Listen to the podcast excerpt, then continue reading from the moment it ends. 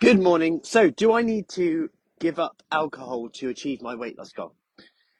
This comes up quite a lot, and I think this stemmed from a conversation I had the other day when they then said, you know, I think I just need to give up alcohol because nothing's shifting, I'm not losing weight. Now, firstly, we've got to consider that alcohol does contain calories, like everything, and it contains seven calories per gram. To put that in perspective, a gram of fat contains nine calories.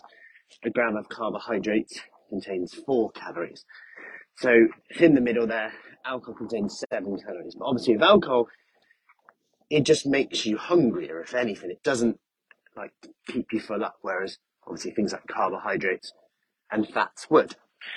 So just consider that for, to start. But we know that for weight loss, we have to achieve a calorie deficit. So given we have to achieve a calorie deficit, this could put a dent in it, but equally, as long as you're in a calorie deficit, it doesn't really matter whether you drink or not. This is health effects aside. I'm not talking about the actual health potential negative impacts of alcohol.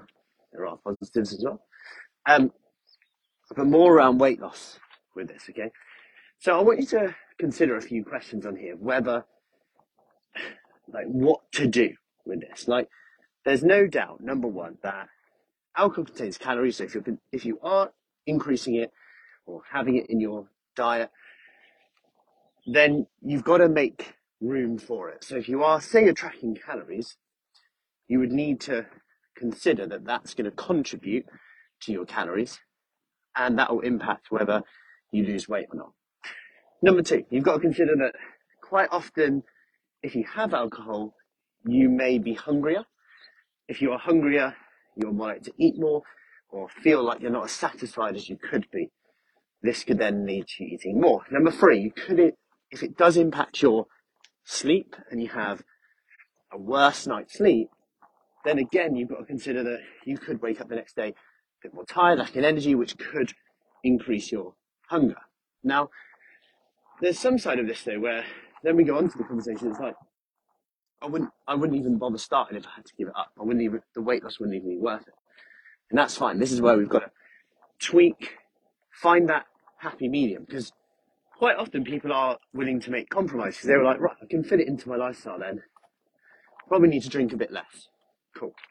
Fine, that will have some health benefits as well, not to mention make the weight loss a bit easier. And the great thing about that is it might be the only change you need to make to lose the weight, which is quite cool. And um, so we then look at, okay, how can I drink less? I could go weekends. Um, I could drink more slowly. I could mix in maybe some non-alcoholic for every alcoholic. There's not lots of options on here. And there's some obstacles thrown in. My other half just comes in, chills to chill out. We have a drink. We've always done it. And I was like, you know what? The psychosocial benefits of that could actually be quite healthy. Then when we go into it though, say it's a bottle of wine or four drinks on there, it's like, do I need four drinks? Do I get much more from the third or the fourth? Or do I get everything from the first two? Everything I need to calm down, chill out, to relax, have a bit of a chat, do kind of our evening routine, catch up. It's quite a nice thing to do. Does the third and the fourth bring me anything more? Is it worth trying this and actually seeing how do I feel the next day? And then we've got to consider that as well. And how much of this is actually just a habit and that we justify with potentially other reasons. I just have to do it for them. It's something we've always done as well. There's, this is where a bit of honesty comes into it. It's good to reflect on this stuff as well. Finally, I want to leave you with this is that how do you feel the next day? Like, does it impact your energy levels?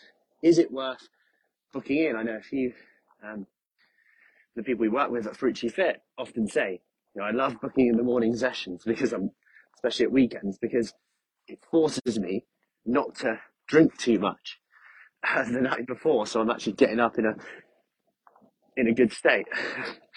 um, so in short, you do not need to give up alcohol to lose weight.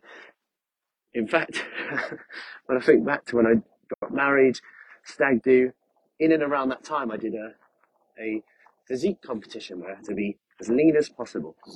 And uh, you can fit it in, all right, but you do have to compensate. Put it that way.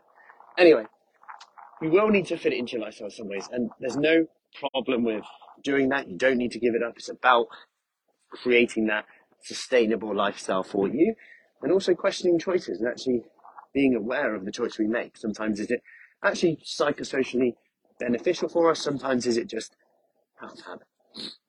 And it does come down to does it fit your lifestyle, yes or no? So I hope that helps.